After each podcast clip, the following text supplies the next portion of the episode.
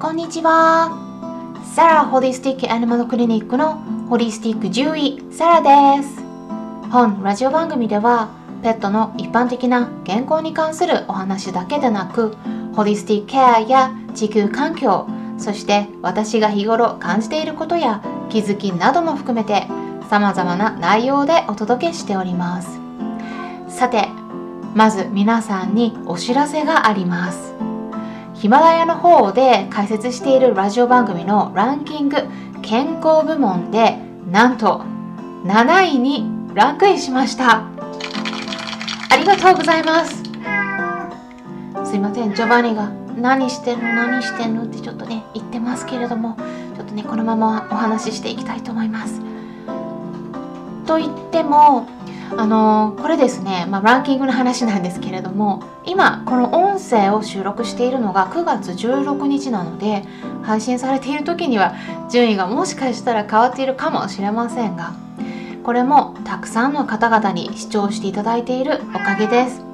これからも皆さんにとってためになるような配信を心がけていきますので是非フォローしていただけたら嬉しいです。それでは本題に入っていきたいと思うんですが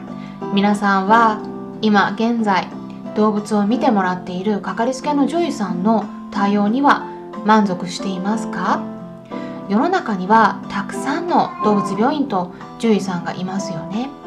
でもその中からぴったりと合う獣医さんに巡り会えることっていうのはなかなか難しいもんです。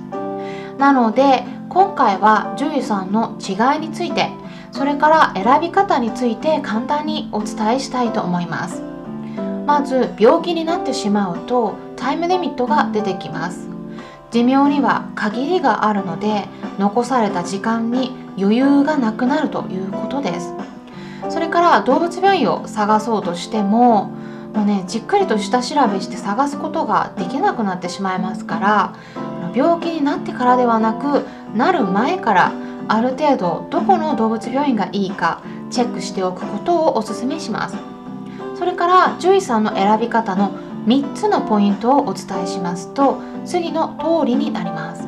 まず1つ目獣医さんが知識や経験をきちんと得ているか確認すること。そして2つ目その獣医さんの人柄や治療方針も把握すること。3つ目は動物の扱いが適切であること。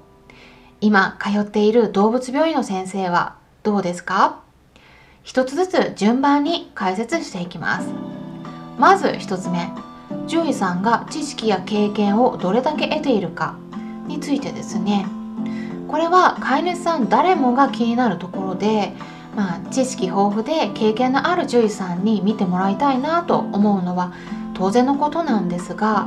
ただこの条件が揃っていればいいかっていうとそうではないんですよね実はこのポイントっていうのは奥が深くて私はすでにかかりつけの動物病院に通っている飼い主さんに対してそのかかりつけの動物病院では行えないようなご家庭におけるケアの仕方などをアドバイスしているので動物病院の先生に対する不満っていうのもお伺いすることがあるんですね。ただ飼い主さんが不満に思うことの多いポイントっていうのは先生の技術よりもコミュニケーションの不足の方が多いなという印象を受けています。もちろん先生の技術が伴っていなくて不満につながっていることもあります。例えば手術したのに再発して、まあ、再び手術しなければならなくなったり病気がうまく改善しない時にはどうしても獣医さんに対して不満を持ってしまうっていうのは、まあ、当然のことになりますね。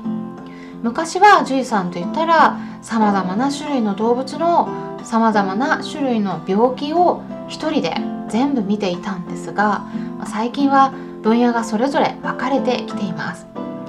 例えば猫専門とか鳥専門とかフェレットとかハムスターやウサギさんなどのエキゾチック動物と呼ばれる動物だけを専門に見ている獣医さんも結構増えてきましたしあと犬猫の方では心臓だけを見る獣医さんだったり皮膚科専門とかがんなどの腫瘍科などといった分野もさらに分かれていますね。で最近ではインターネットのウェブサイトで獣医さん紹介のページを見てみると経験がどれくらいあってでどの専門分野を得意としているのかを確認することができるのでその辺りをチェックしてみるようにしましょう。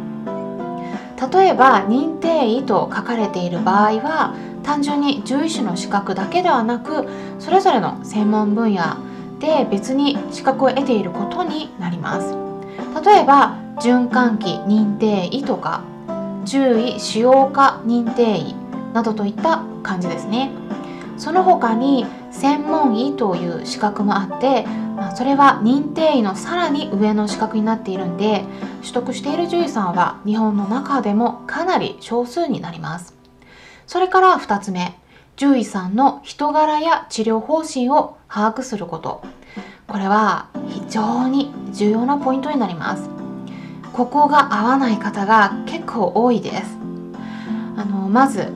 例えば飼い主さんができるだけ自然な優しい治療を動物にしてあげたいと思っているのに獣医さんがそういった治療を否定するような先生だったりすると、あ、結構難しいですよね。この辺り飼い主さんが自分はこうしたいと言える方ならいいんですが引っ込み思案な飼い主さんもいらっしゃいますのでそういう方の場合はうまく伝えることができずに言われるがままに治療して副作用が出てから後悔されている方もいらっしゃいます。獣医さんもコミュニケーションの上手な方とあんまり上手ではない方もいらっしゃるんであのそこであえて人柄の項目も入れました。診察を受ける時に獣医さんがきちんと飼い主さんのお話を聞こうとしてくれているのか確認するようにしましょう。これは診察の基本なので臨床経験のある獣医さんであればもうね必ず飼い主さんのお話を聞こうとしてくれるはずです。話を聞いてくれない獣医さんだった場合どんなに知識が豊富で技術があったとしても後々何かちょっとしたことでもあると飼い主さんにとっては不満の種になりやすいので結構ここは重要なポイントになります。そして3つ目動物たちを適切に扱っているかどうか。これも非常に重要です。獣医さんなら動物に対してきちんと扱ってくれるだろうと思われがちなんですが実際には結構人によります、うん、もちろんねあの虐待とかそういう意味ではないです。例えば怖がっているような動物に対してできるだけ音を出さないように工夫しているかとかあと攻撃的だからといって無理やり押さえつけたりしていないかどうかなどといったことです。私が以前飼っていた猫を動物病院に連れて行ってびっくりしたことがあるので、えー、具体的な例として今ちょっと簡単にお話ししますと以前飼ってた子はすっごくおとなしくてもう私自身もあの家族の他の誰も噛まれたこともないですし結構何でもさせてくれるタイプの子だったんですね。ただ動物病院はもう大嫌いな子でもう連れて行くとすっごく大きな声で毎回泣き叫ぶような子でした。怖がりだったんですね。でそれで動物病院で血液検査をしようとなった時に奥の方に連れて行かれたんですけどもうすっごいギャーギャーギャーギャーもう泣きわめく。もうなんか猫の声とは思えないぐらい雄たけびがもう聞こえてきてで結構時間がかかっていたんですがやっと終わったところでキャリーバッグに入れた状態で戻してもらった時におしっこ臭かったんです。それで中を見たらあのおしっこ漏らしたままもう毛がべっちょべちょに濡れていてびっくりしました。あのちょっとねうちの猫、まあ、あのあえて名前は言わないんですがあんまりの怖さに漏らしてしまったんです。でそのおもらしおしっこがね濡れたままで返されたっていうのもですねあの私はもう10年以上動物病院で勤務していた経験があるんで、うん、こういう状況の時は少なくともおしっこをタオルで拭くなどして飼い主さんに説明してあのちょっとね気持ちをちょっとあの整えるようにするんですけれどもその動物病院ではちょっと説明とかもねあんまりなかったんですねこういうのは結構不満につながりますね、うん、あの猫ちゃんでもね漏らすってあんまりないんですよ。あのまあ確かにねすっごく攻撃的でも怖がりで興奮してっていうのはまあなきにしもあらずなんですけどただその場合はせめて、うん、タオルでおしっこ拭いたりとかねいろいろやったりはするんですよ。で後で話を聞いたら猫袋を使って押さえていたそうなんですね。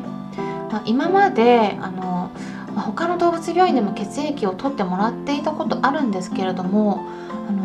とねそんながんじがらめに抑え込まなくてもタオルで巻くだけであの全然あの血液を取れていたので。まあね、多分猫袋使われてこう動けない状態ですっごくパニックになっちゃったんだろうと思うんですよね。まあ、なのでこんなことがあったんでもう私はねあの一飼い主としてちょっとね二度とそこの動物病院でうちの猫はね見てもらいたくないなとその時に思ったんですね。こんな感じになりますよね。だからあの別に獣医さんは痛めつけようとしているわけではないんですが押さえつけすぎてしまうことがあるので動物に対してストレスにならない対応をしてくれる獣医さんに見てもらうのがいいと思います。まあ、あのそれ昔の話なんで今では猫の扱いに関する知識も簡単に得られるようになってきていますし猫の特性を考慮した治療のできる動物病院としてキャットフレンドリークリニックと認定されている動物病院も出てきていますので、まあ、そういった名前を参考にしてみるのも一つの方法だと思います。まあ、あの今回はですね獣医さんの選び方という内容でポイント3つに絞ってお伝えしていきました。参考になったと思われた方は、いいねボタンのクリックやフォローもしていただけたら嬉しいです。今回も最後まで視聴していただき、ありがとうございました。それではまたお会いしましょう。ホリスティック獣医、サラでした。